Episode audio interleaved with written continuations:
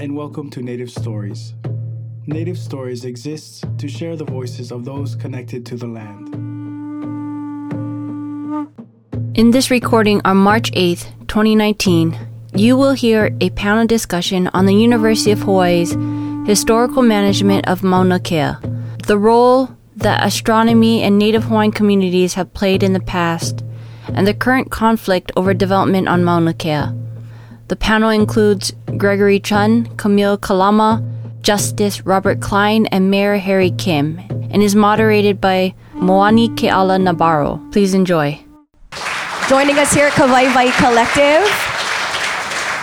My name is Moani Keala Nabarro. I am here moderating tonight's panel representing a diverse collection of voices from policy, legal to community. The conversation we'll hear in this space tonight all made possible by the Ahahui o Hawaii from the William S. Richardson School of Law. How about a round of applause for our Haumana that helped to put this together? This hui has facilitated panels for decades, all surrounding critical issues facing Native Hawaiians, particularly land use management, everything from pohakuloa to makua here on Oahu. The Hui's sole mission is to educate the community through meaningful conversation, as we mentioned before, such as we will have tonight. It is now time for us to bring up our panelists. And as we announce our panelists, we will do that in alphabetical order, and we just ask our panelists to be seated in order, starting from you, Greg, at the far end, and then from so on, okay? Tonight, our first panelist is the senior advisor to University of Hawaii President David Lassner and UH Hilo Chancellor Marcia Sakai in overseeing the fulfillment of the responsibilities of the entire UH system on Mauna Kea. A UH Manoa faculty member whose work focuses on the intersection of land use, community engagement, and culture, also chairs the Mauna Kea Management Board and a proud graduate of Kamehameha Schools.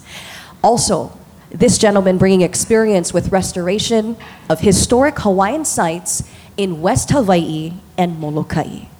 Please, pa'i pa'i lima kako, welcome to the conversation, Mr. Greg Chun.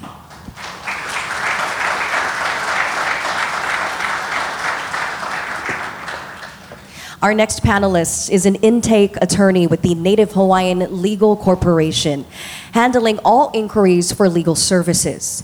She joined NHLC as a staff attorney in 2006 after clerking for a year at the Hawaii Supreme Court. She views her kuleana as protecting and preserving native rights and resources, and I should also mention not to mess with her on the soccer field. She was named NCAA Women, Woman Athlete of the Year for Hawaii in 2001. We welcome Miss Camille Kalama.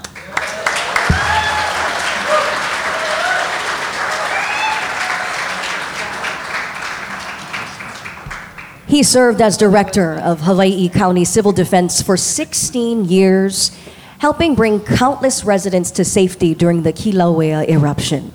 He's currently serving his third, fourth year term as mayor of Hawaii County. Many viewing his run for mayor as a shining example of a grassroots campaign. Not investing into a single sign, his supporters creating their own, even hanging bed sheets that simply read, Kim. Coming in from Mokuokeawe, we welcome Mayor Harry Kim.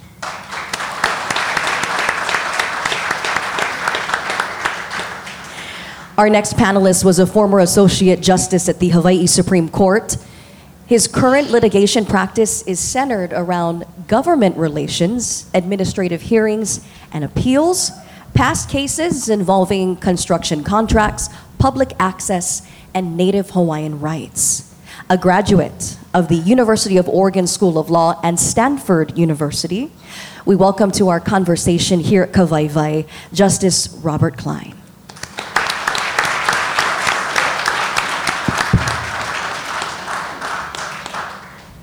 All right, mahalo nui to our panelists. They have all been sent questions beforehand, so each of them can prepare their responses.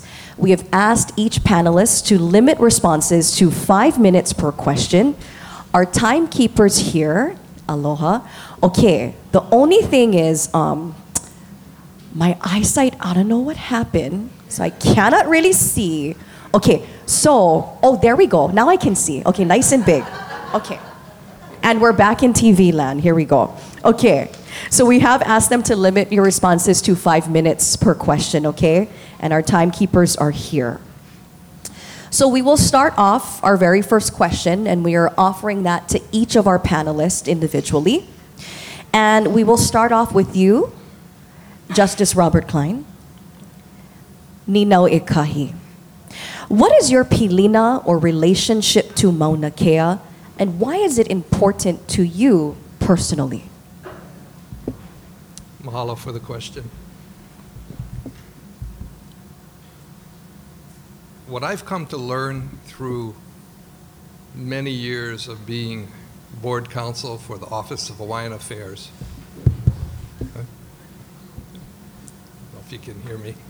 Um, is that the community that we uh, represent, I mean the Board of Trustees of the Office of Hawaiian Affairs, the single advocacy group for Native Hawaiians that's recognized in the state constitution and the laws of the state of Hawaii is that our beneficiaries of the Ceded Lands Trust, Hawaiian people, have a deep spiritual relationship with Mauna Kea that sometimes is not apparent but is real because Mauna Kea is sacred, one of the most, if not the most sacred place in all of Hawaii, historically and presently.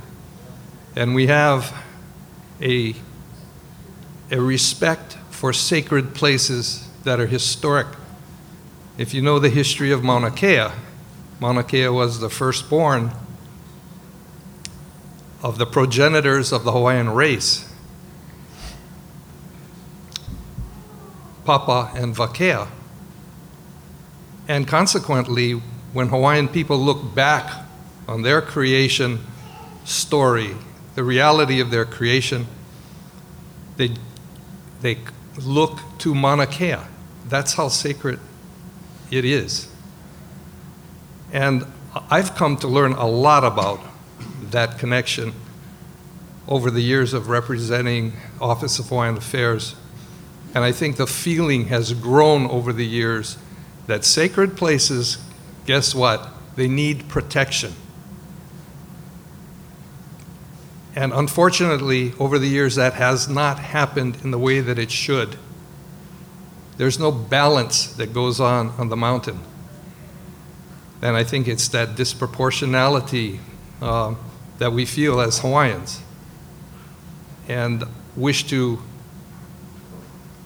regain the sense that Mauna Kea is sacred, that Hawaiians have a connection to Mauna Kea that's unbroken through many, many, many years and are willing to do what it takes to protect the ability um, to practice religious beliefs, to connect spiritually to the mountain, and to practice their cultural cultural practices that can only be practiced on the mountain. Um, so I have come to understand that a lot more um, over the years. I think our organization, OHA, has also uh, come to understand the depth of feeling that exists in the Hawaiian community over this sacred place. So that's the feeling that I have as well. Mahalo. Mahalo nui, Justice. Uh, Mayor Kim, would you like me to repeat the question? No, Okay, Mayor Kim. I need all of you to know that I'm not speaking on behalf of anyone except myself. As later on, if I have, and hope I have the time to read uh, to you what I wrote down as far as my vision of Mauna Kea. I promise you, I didn't even talk to the governor for five seconds what the content should be of that. I wrote every word, but I copied every word I'm talking about to other people. In regards to the question of Mauna Kea, I'm born in a place of Puna, the mountains that were of the greatest concern and part of their lives, of the Hawaiians that I lived with, was of Kilauea and Mauna Loa because of the obvious uh, volcanic eruption. Mauna Kea did not become special to me in any way except as a kid, the marveling at this majestic beauty, the awesomeness of snow on the mountain. If you're born in Hawaii, you know how rare that is. And to even top it off, I never went on top of Mauna Kea until I worked for civil defense now in my 30s. In regards to the special place of Mauna Kea, I have a picture here that uh, I'll circulate later. When I was in my 30s, and you know that's decades and decades ago, I stopped once and I looked at the top of the mountain and, and noticed this huge heart shape on the side of the mountain. And I wrote down at that time, decades ago, the heart of the mountain the heart of the Hawaiian people. I'm not Hawaiian, not even an ounce. But sometimes you feel things that you, doesn't matter who you are. And that's what I felt about the mountain. Until today, I look at that heart every time, and I've shown the picture to so many people.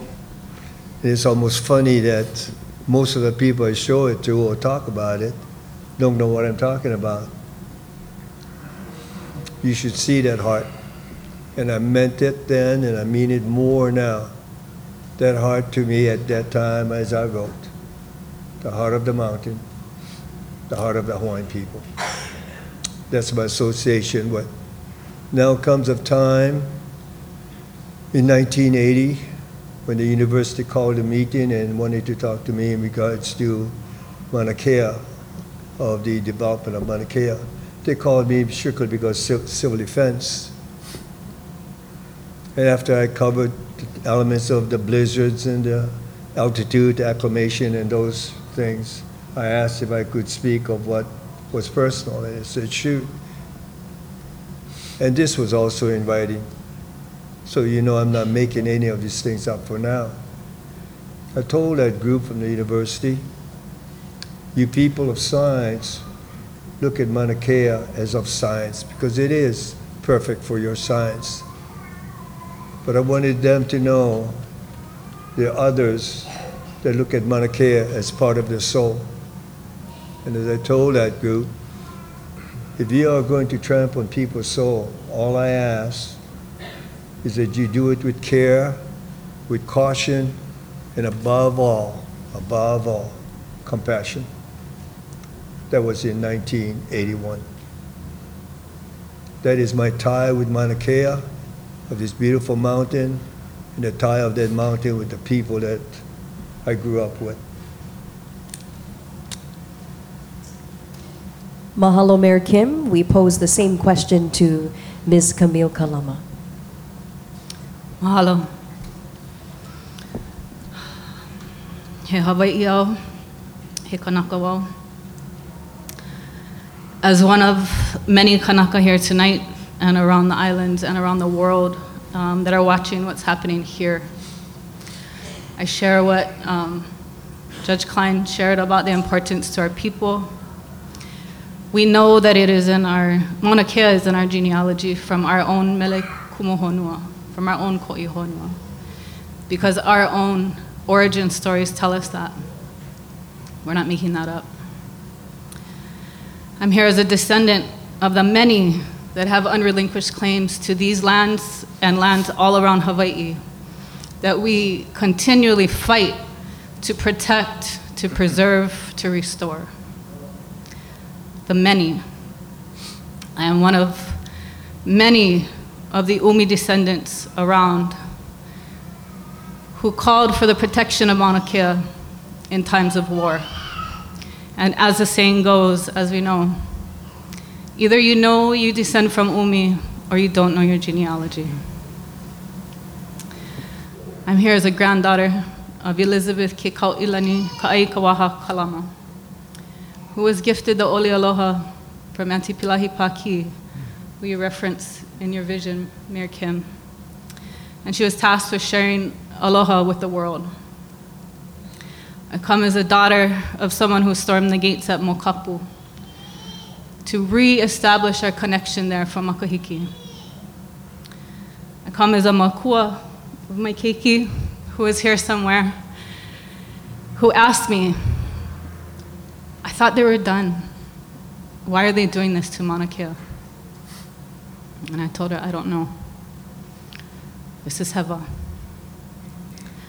I come as a graduate of the University of Hawaii and the University of um, Hawaii Richardson School of Law. And this is where I learned what our rights are as Kanaka Maoli under the system that we currently are in. And as a graduate, I come as someone who has struggled with others, many others, as I said, to fight for the protection of these many trust lands for our people and to fight against the use of our resources that are not one, aligned with our culture, do not benefit our people, and ignore the sentiment of many of the people that you see coming out today.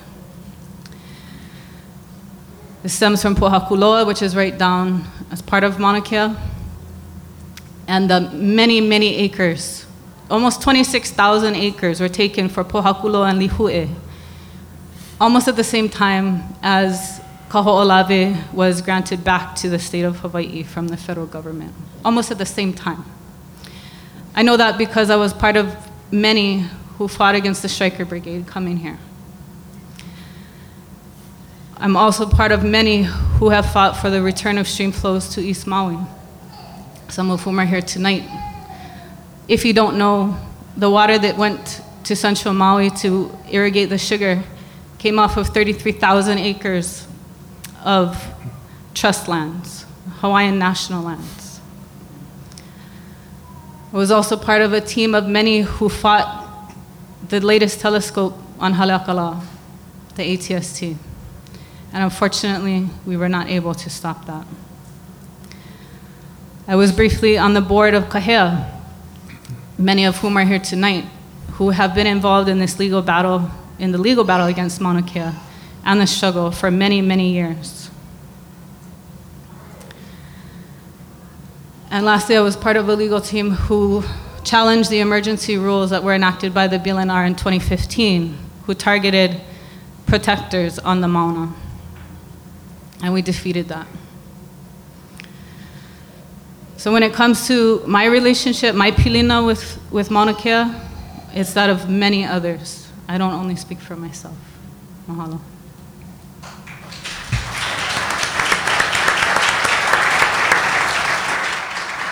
Mr. Chun? Aloha mai kako. Um, so at the, at the risk of dating myself, uh, my relationship with uh, Mauna Kea started in 1974 uh, when I was an undergraduate at UH Hilo. And we used to go up there uh, for snow day, uh, as is uh, tradition and practice for many local people on the Big Island. And over the years, I lost sort of contact because I moved away and went to school, ended up on Oahu and, and whatnot. But in 1999, I reconnected with Mokuokeawe because I started working at um, Parker Ranch. Um, and that was right around the time that uh, the audit had been completed. The university was working on developing the, the master plan, the 2000 master plan, comprehensive management plan started a little bit after that. Um, and so uh, I was sort of on the fringes of watching what was happening through that whole process. Um, and then over time, uh, uh, you know, I went uh, down to Keauhou and working for Kamehameha Schools and sort of stayed involved with Mauna Kea through my various civic activities, different, different boards and, and whatnot that I, I participated on.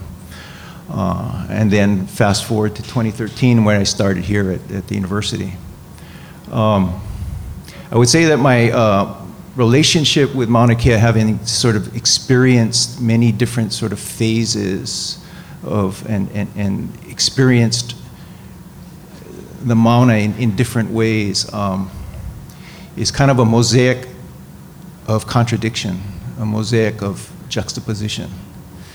Um, it is both a source of inspiration for me, deep inspiration, but also a source of great sadness. Uh, I have experienced its sacredness as you can only experience if you ever have the opportunity to go there. But I have experienced its mundaneness at the same time.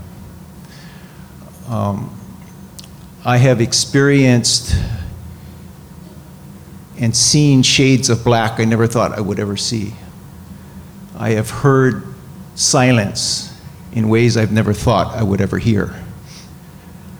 I have been so touched by the bitter cold that my soul has been warmed. And so for me, uh, Mauna Kea represents this, this whole range of emotions and intellect and, and issues, and all of which are valid, all of which are true. There's nobody wrong on any side of the issues here. Um, and so my relationship is, is, is that it represents, Mauna Kea represents everything that's right about Hawaii and everything that's possible, but it also represents everything that we need to fix. Thank you. Mahalo nui, Mr. Chun. Kanina Elua, we pose this question to Mayor Kim first. And it reads When consulting the community regarding future stewardship of Mauna Kea, what does community mean to you? How should the community be determined? How much weight should that community's voice carry when envisioning future management? I hope the, uh, you forgive me because I'm going to deviate, because I really wanted to read, you know, in regards to the mission of, that I wrote for Mauna Kea. In regards to that, though, I will say this. I try to read as much as I can about where we are, how we got here as a people. And I realized a simple thing of that mountain. All of the scopes that we talk about, except maybe one small university project, was done before the year 2000.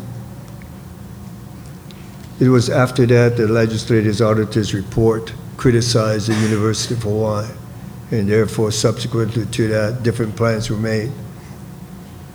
When time is available, I think it'd be uh, very good for all of us to read that. And I know things that I'm going to say are not very popular, but I'll say it. I think the management plan as drafted in a Medicare management plan, the latest one in 2009, is a very good plan. And please remember, most of their, I'll say mistakes or disrespect was all done before that plan was completed. It covers the management area, it covers the local input, etc. Now I'm going to deviate and I will take my time to read this, and if I go over, it, then you can steal it for my next question. I do want you to know that every word in here means something beyond just a word. I do not think if you are Hawaiian, you understand the specialness of who you are. And I mean deep specialness of other people. I know you do not understand the burden of what I'm trying to ask of you. This morning when I woke up, uh, news at 3 o'clock this morning, believe it or not, which is a habit, They were talking about the growing hatred and intolerance of people in the United States, in colleges and high school, and to be very, very careful of that. That is part of what I'm trying to tell you today in regards to why I wrote this. The world needs a template. The world needs some place to point to of people, of heart, of kindness, of warmth. There was one word in here that was told from people of Taiwan and China. They wanted to make a peace institute in Hilo. And that word is of cosmopolitan. And I know the only place in the world of a cosmopolitan people was possible was because of the Hawaiians in regards to their heart and their warmth. Hmm. And I read to you the vision for Mauna Kea. This small one page took over 100 drafts because words were important and I would change sometime a draft for one word. Mauna Kea to be a symbol of the native Hawaiian culture, past, present, and future, a cultural and natural treasure. This is about the protection and preservation of the historical and cultural specialness of this land, the most precious and beautiful of place and people. That last sentence was not written for this vision. The last sentence was written to guide my cabinet of being mayor and where I wanted to go. A central theme of Mauna Kea should be of the native Hawaiian heritage and inseparability of nature and culture. It is about the exploration of the ocean to the discoveries of the universe. Hawaiians understood how the world was connected from the mountain to the sea. They explored the ocean and learned about the heavens to guide them. They believe that this majestic mountain is the Earth's connecting point to the rest of the universe. This is about the mountain being part of their soul. Then I wrote, This is what about what Mauna Kea can be for the world. And I know that's asking a lot. I think I know a little bit of the pains caused, and this is asking for more. And I truly mean it when I said I think the world needs you. Mauna Kea to be a symbol of nations working together for the pursuit of peace and harmony. A Mayor beacon Kim, of we ask you to wrap up if you can for us. Pardon? We're out of time. Oh, okay. Kalamai, you Pao, you want to No. wrap up your thought? I know, you got more. Any last word you want to share with us before we go on to the next panelist? I'm going to cheat, and when it comes to the next question, I'm going to finish it. Okay, mahalo nui, Mayor Kim. We asked the same question to you, Ms. Kalama. Do you need me to repeat the question? No. Okay. I think the first question relates to the second question. You know, when it comes to who is the community and how, what weight should they carry in determining the vision for Mauna Kea, you're talking about pilina, relationship, and also kuleana. Those are two important concepts. And if the weight of their voices or the weight of those relationships are not honored, there can be no pono management. It's not enough to say, we value you, we want your input. There has to be some weight with that. And that means decision making power. We're constantly asked to consult, we're asked to sit on boards, we're asked to give advice. But when push comes to shove and we say, ah, ole, that response is not respected. And this is one example. I know we're talking about future management of Mauna Kea, and we cannot talk about that without talking about TMT. And you're right, Mr. Kim. A lot of that hewa that was in the auditor's report happened before the management plan. That's true. But now that you know, how can you continue with this project? It is not just another telescope. There's 13 up there. This is the second largest telescope in the world, on the planet.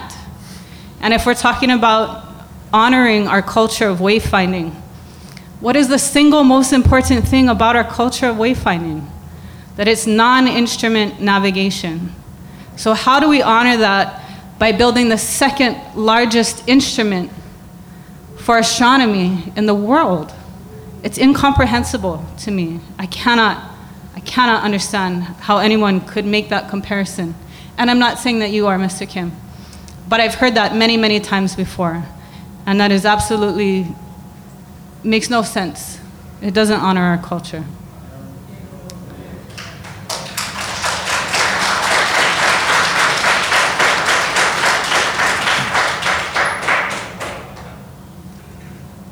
Mahalo, Ms. Kalama. We go now to Kanino Ekolu, and we will start off with you, Mr. Chun. And the question reads How has UH demonstrated that it is the proper steward of Mauna Kea? Do adequate guidelines exist within current management plans to address traditional and customary practices, especially given that Mauna Kea is situated on ceded lands? So um, before I answer the question, just uh, one disclaimer. Um, as some people in the audience know, um, the Office of Hawaiian Affairs, DLNR, and the University of Hawaii are currently in litigation uh, over uh, allegations of, of, of mismanagement. Uh, so th- that necessarily constrains some of my comments here tonight.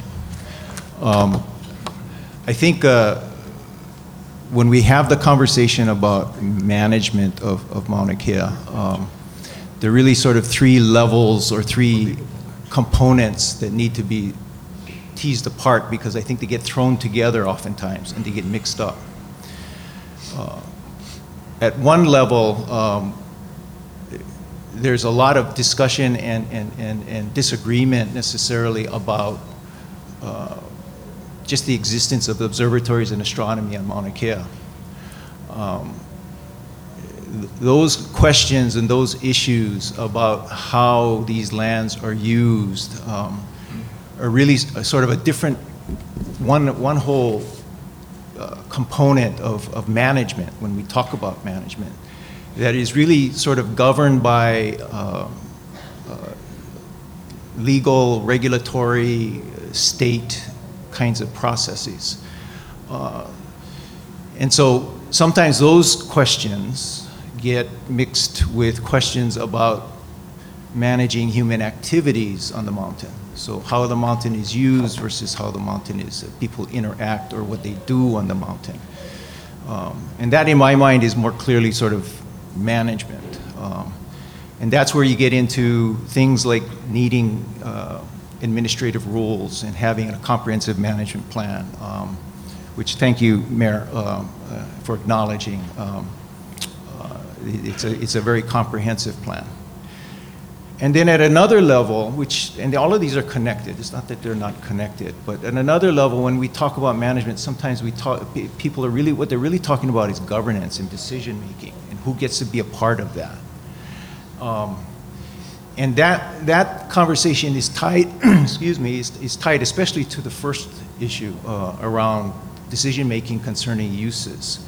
So, um, just as, when we talk about management, the adequacy of management, et cetera, um, I think it's important to sort of tease out what it is that we're, we're really referring to. Uh, one of the challenges uh, that we have had sometimes from the university's perspective is, is uh, it not being clear what people are referring to when they're saying that we, our, our stewardship and our management has, has been, not been up to, up to par.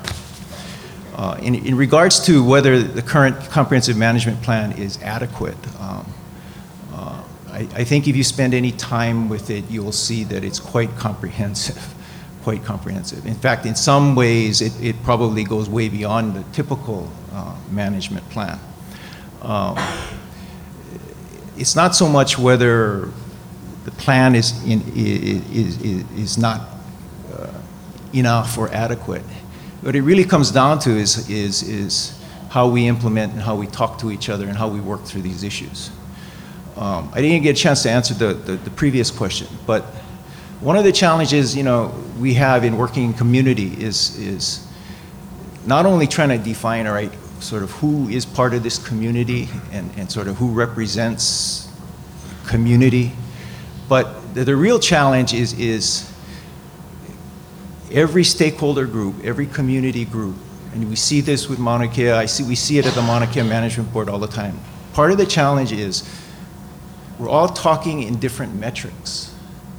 We're all, we're all saying this is important because of these reasons, and they line up differently than what other people are saying is important to them.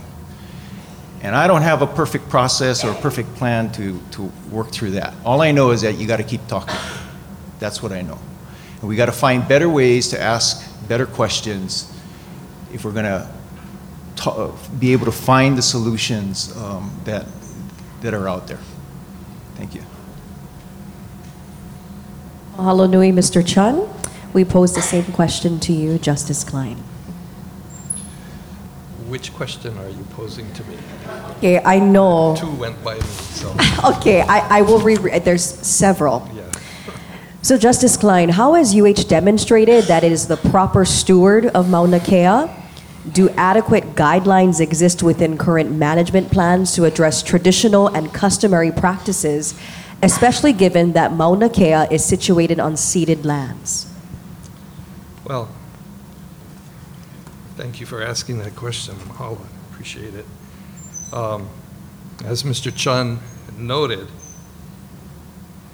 OHA filed a lawsuit at the end of 2017 because OHA is convinced, based on the history that is readily available to anybody who wants to look at it, that Mauna Kea has been mismanaged for over 50 years. It, uh, the record can be found in the complaint if anybody wants to look it up. Those are all verified facts. Um, so, in our view, humbly and with respect, uh, not getting into the merits of the lawsuit or talking about the allegations in detail, um, we think the record speaks for itself. We're talking about, don't take my word for it, take three separate audits of the stewardship of the mountain by the University of Hawaii. We're talking 50 years. Okay, that's more than most people in this room have been alive to get this right, to get the management correct. And what does that entail? It entails some balance in the uses of the mountain. You're talking about traditional and customary rights. They're protected under Article 12 of the Hawaii Constitution. I wrote a lot about that when I was on the bench.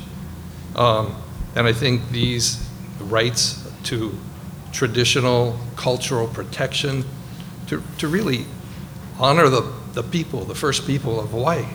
That's why they're in the Constitution, and to protect those, to protect those rights. And on this, as I said before, on this most sacred place, what you see is either ignorance or a lack of concern about constitutionally protected rights of the Hawaiian people. There has been no balance, um, been attempts. So when you ask about do adequate guidelines exist, well, you can have adequate guidelines, but you actually have to follow them to make them real. Um, and, and I turn to, with due respect to Mayor Kim and to Mr. Chun, the 2009 Comprehensive Management Plan looks good on paper, right? They always said that uh, the San Francisco Giants would, would look good if they only played on paper instead of AstroTurf. Um, so look, looking good on paper is not, is not what you want to be. You want to you want to be able to, over the course of 50 years, get to the bottom line here. Get to a place where not only do you put things on paper, but you actually implement them.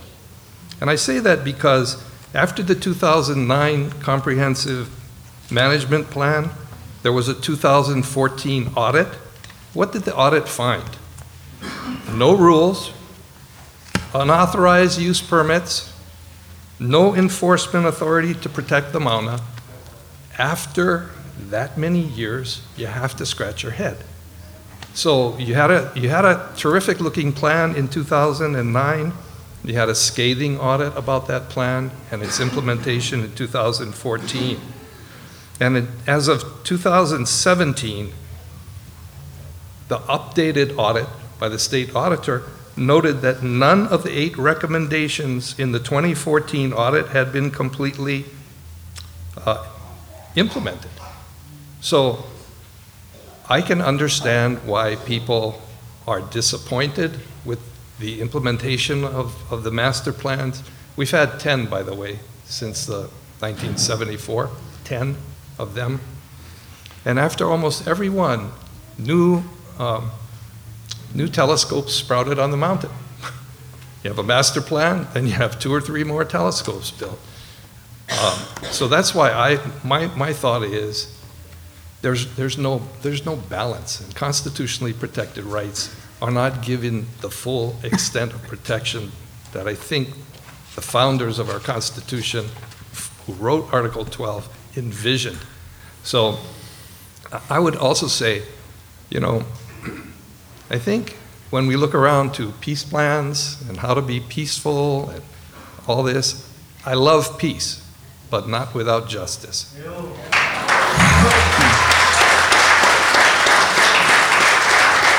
Mahalo, Justice Klein. We've come to Kaninaw Eha, our fourth and final question of the evening that we will pose to each of our panelists tonight. We will start off with you, Mr. Chun. The question reads What does Pono management of Mauna Kea look like? What is the most significant concrete first step that UH could take to better steward Mauna Kea? And what other steps could UH take to improve its stewardship of the mountain? So, um, since uh, accepting the assignment uh, a year ago uh, to serve as advisor uh, to the university on, on Mauna Kea, um, we've been working on uh, a number of things, and, and too, too long a list to kind of go into detail here given the time constraints, but uh, I, I would summarize sort of the, the work that we're doing in three ways. Um, there's no doubt that uh, management of Mauna Kea, management decisions of any, of any sort dealing with ceded lands, okay, um, we have to find more inclusive systems and processes and structures uh, to have representation and voice be heard. There's no, there's no doubt about that.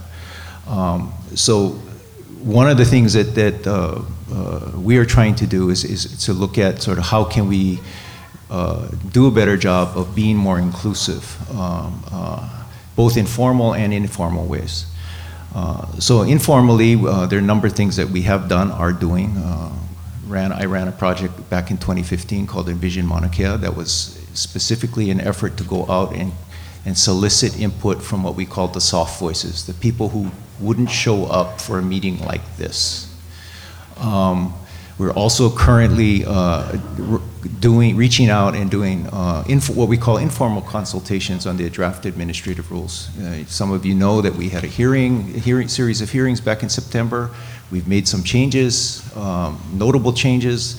Before we go back out to hearing, we're going through an extra step to try to get more input, reaching out to people, particularly those who showed up at the hearings and expressed uh, strong uh, concerns. Uh, so we're doing that. Inclusivity is one of those principles that we're trying to um, uh, work on and, and, and, and expand. Um, a more formal way that we've uh, uh, sort of addressed that is last year we had six openings on the Kea Management Board, either due to term limits and a variety of things. Uh, and so President Lassner and Sakai, Chancellor Sakai, reached out to any of a number of, of uh, stakeholder groups, including the Office of Hawaiian Affairs and DLNR and community groups and whatnot, and, and asked for nominations. So those six, those six uh, uh vacancies were filled by uh, people who were nominated um, by different community groups, different stakeholder groups. And we want to make more changes yet to, to the Mauna Kea Management Board. The second thing that we're working on is um, it's clear, uh, one of the things we learned in Envision Mauna Kea, that the Mauna is the teacher. And so it's clear that there are uh, educational, uh, oppor- not opportunities, educational um, values associated with Mauna Kea that go way beyond astronomy itself. And so uh, it's important uh, for the university to look at how do we expand that educational mission when it comes to Kea to be more inclusive, not just of other disciplines, but also in reaching community in other ways. Uh, so we currently have a number of initiatives, uh, some of which are being coordinated by Imiloa um, Astronomy Center, uh, looking at how do we expand that educational programming. Uh, and the third, the third principle that we're trying to work on is, is, is to look at um, this notion of, of how, how can we uh, have more productive conversations around, particularly given uh, what I said earlier. The, the challenge is, is always that we, uh, we're talking in different metrics, and so uh, we have to find ways, systems, and processes to, uh, to have better conversations about that. So those are some of the things, principles that we're working on, and there, there's a whole bunch of stuff that are very specific uh, that sort of are following these strategic principles that we're working on. Hello, Mr. Chun. We pose that same question to you, Ms. Kalama.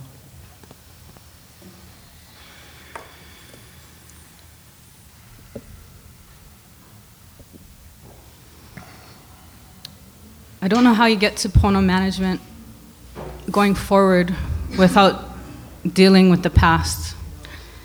I reread the auditor's report from 98. I also read the report um, from Envision Mauna Kea.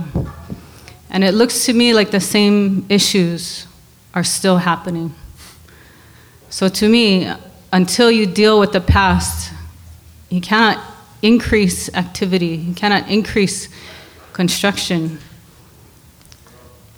And if we know and if we want to learn from our, from our kupuna and our culture,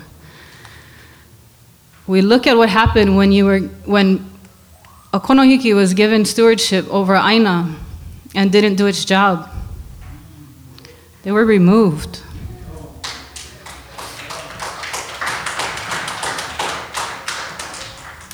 And after this many years, you have to look at the timing of what's happening. Yes, the rules are coming out. Why? If you look at the draft rules and the increased penalties and the group registration, all of these things are happening at the university, yes. But we're looking at the past four years after it exploded on Mauna Kea, where hundreds, I was there with hundreds of others, not just Kanaka, saying this has to stop. I was there with thousands of others marching to Waikiki, saying this has to stop. And it's not enough to hear us, we have to see action. Otherwise, we're just talking. So, if you want to take concrete steps, UH needs to show action. Plans and plans and plans and rules are paper, but we need to see it on the ground. And if, you know, we all know we're not naive, we know that everyone is in their corners. We know that there's legal agreements. We know that there's penalties. We know that there's a lot of pressure on everyone. There's a lot of pressure on the state. The state is worried about looking bad for business.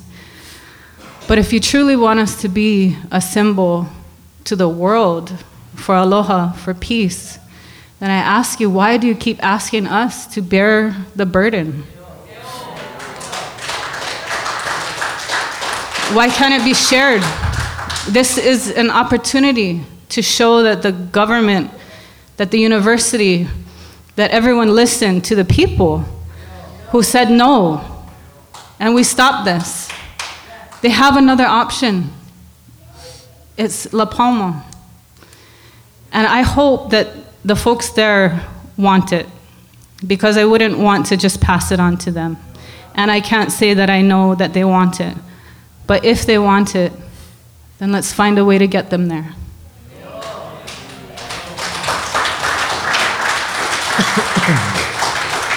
Thank you, Ms. Kalama. Mayor Kim, we pose the same question to you.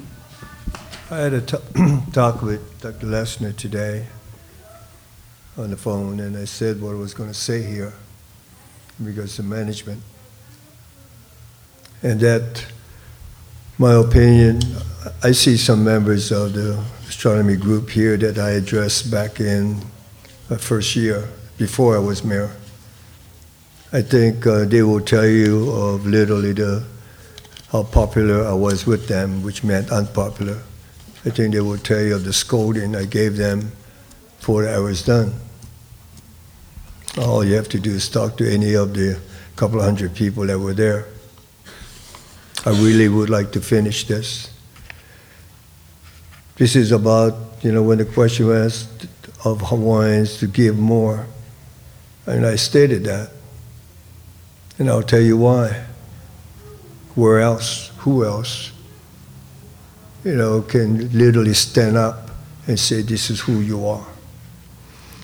Mauna Kea to be a symbol of nations working together for the pursuit of peace and harmony, a beacon of hope and discovery for the world. And Lord knows we need it more today. This is not just about science, it is about combining culture and science. It is about respect and caring. It is about a quest for knowledge that will make us a better people and better stewards of this world.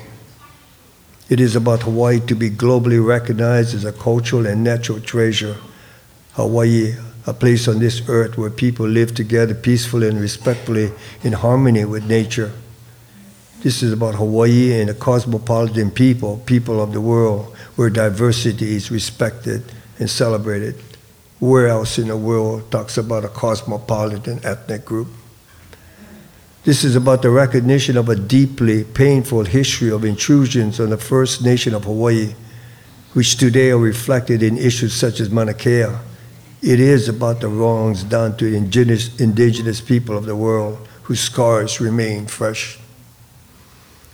Quote, the world will turn to Hawaii as it search for world peace because Hawaii has the key, and that key is your lifestyle of aloha. This is a quote by Auntie Paki, 1970, where she envisioned today, a 21st century world in conflict that would look to Hawaii for healing.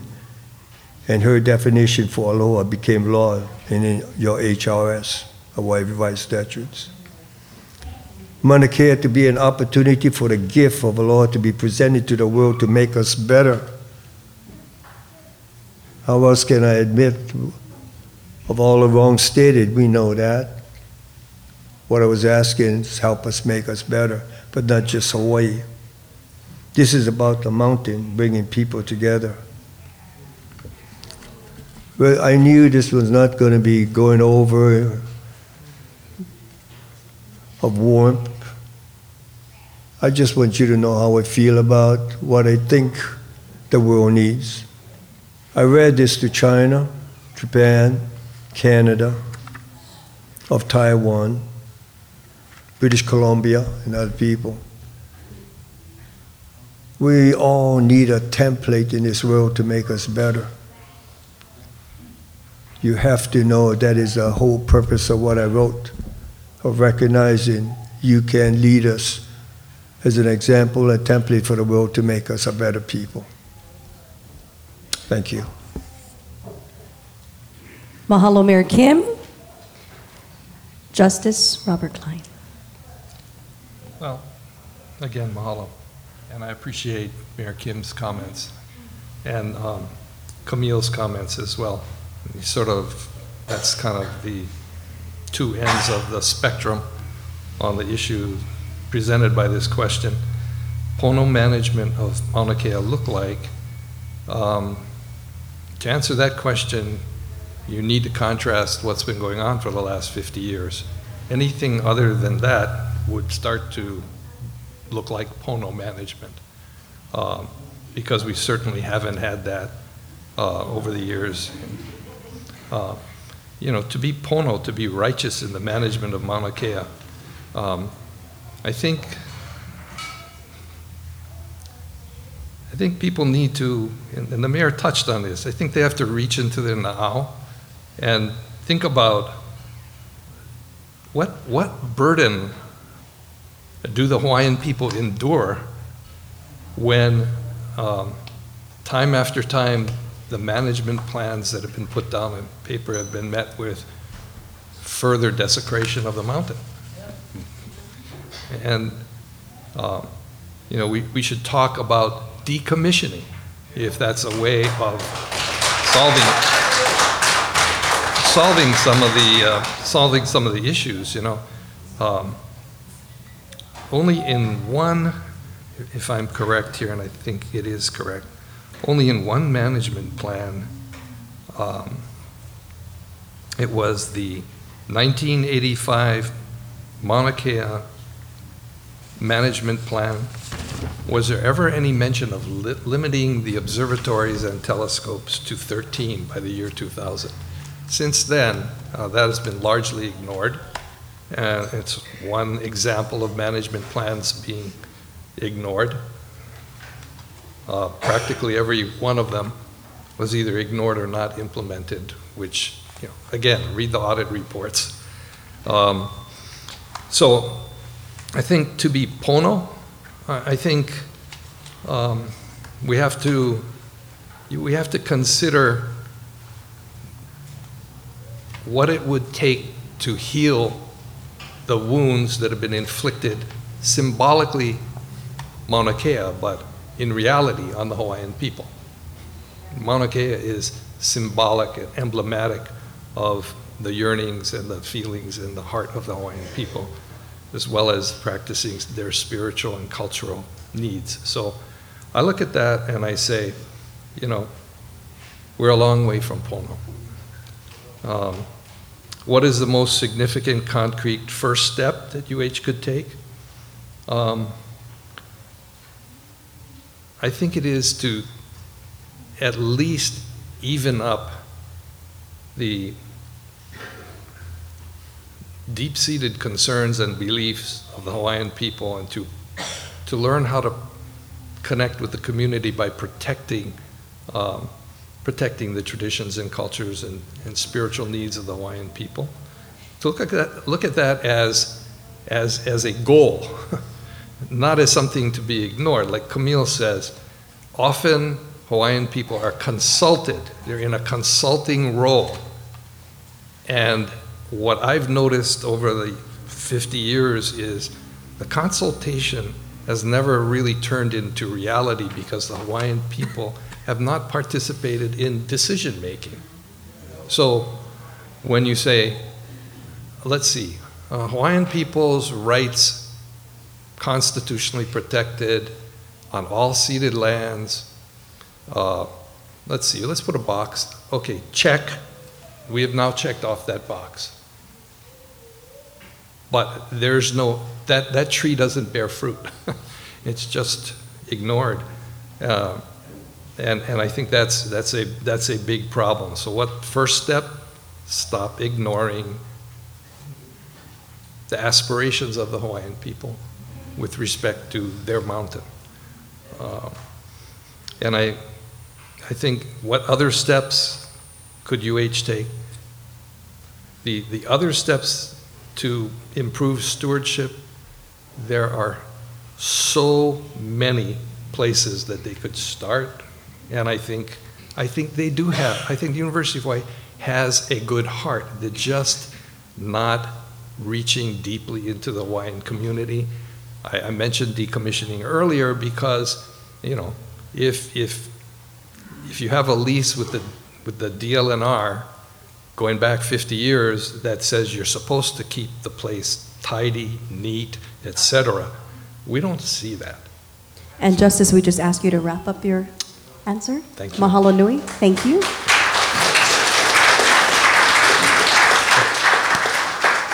Just wanted to ask our ahahui if we had any more nino. I know we, I was looking at the time here, we have about 10 more minutes. Are we okay or we're maikai? So I think at this time, maybe if it's okay, since we have a little more time, if we could go down the panel again and we'll give each of you a minute just to give any final thoughts, any final mana'o that you may have about being here tonight. Maybe something that another panelist had said that you want to touch back upon, you could use that time as well. Um, why don't we start off with you, Ms. Kalama, your conclusion.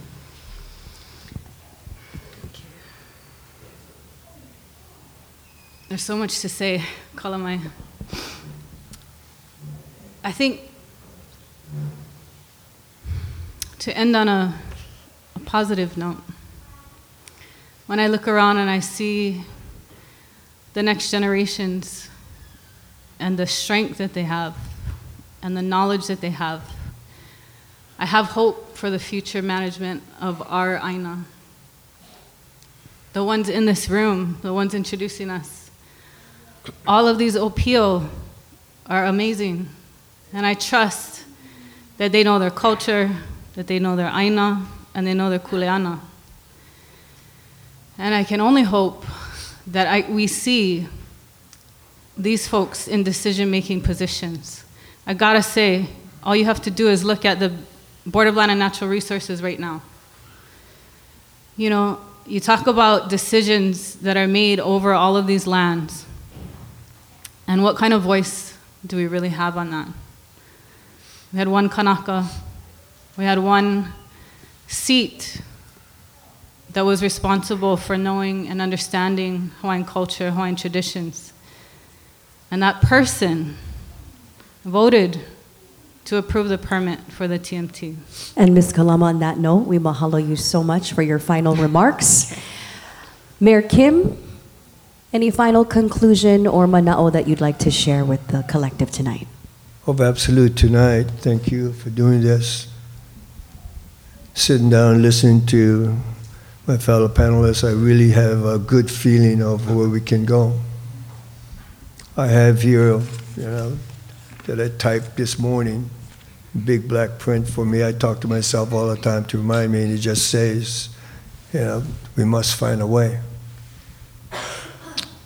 I'll conclude this with what they told Dr. Lassner today. I think when I first took over civil defense, the same kind of management problem, but it caused hundreds of people to get injured or die. I felt that the one of the answers to Mauna Kea of management was to have an umbrella organization that will make everyone stick to the theme of their responsibility and with absolute, by law, one of the members of that should be OHA. I asked this group and members of the panel, let us find a way. Because one thing we agreed back there with others, which was talking about, we must find a way to end this in a good way for all of us, where there will be no confrontation. Mahalo Harry Kim, Mayor Kim of Hawaii County, with his final thoughts tonight.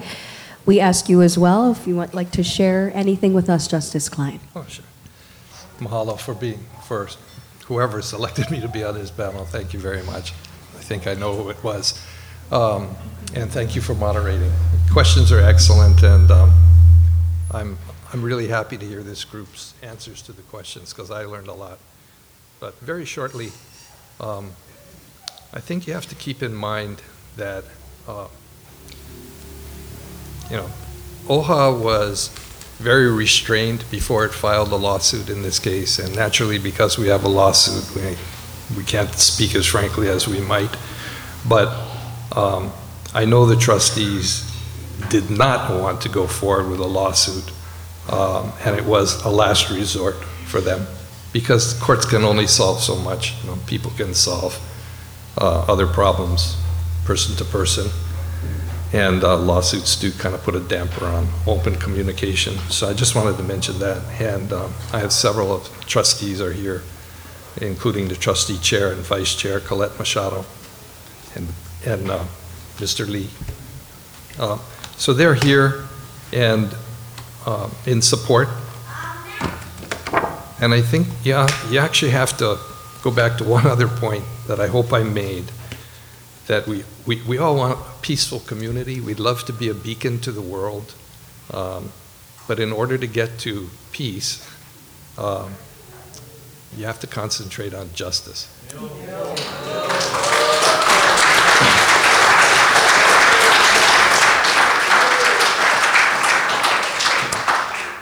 Mr. Chun. Thank you uh, once again for the opportunity to be here. Um, Justice Klein uh, brought up the issue of decommissioning, and I, I would just uh, encourage people to go look at uh, uh, what has been committed to. There are two decommissionings in process now, and three more that have been committed to by 2033. Um, so we are we, we, we have heard that message and uh, we are moving uh, to try to strike some balance there. Um, but that's also a good example of sort of my what I started off with. Um, you know, sort of this mosaic of contradictions that, that, that for me personally, what is what Mauna Kea has has become. Um, as we as we've seen, it, it is a can be and has been a very strong stimulus and source of community division. I've seen it in um, in Kona where I live. Um, I've seen it all over the uh, Moko Hawaii, uh, uh, Moko. Um, but I've also seen it be a source of bringing community together in ways that we've never done before. And that's what I hope uh, we're able to move forward with. Thank you. Mahalo nui, Mr. Chun. That is the conclusion of our panel, Ikeia Po. On behalf of our panelists, Greg Chun, Camille Kalama, Mayor Harry Kim, and Justice Robert Klein. How about a round of applause?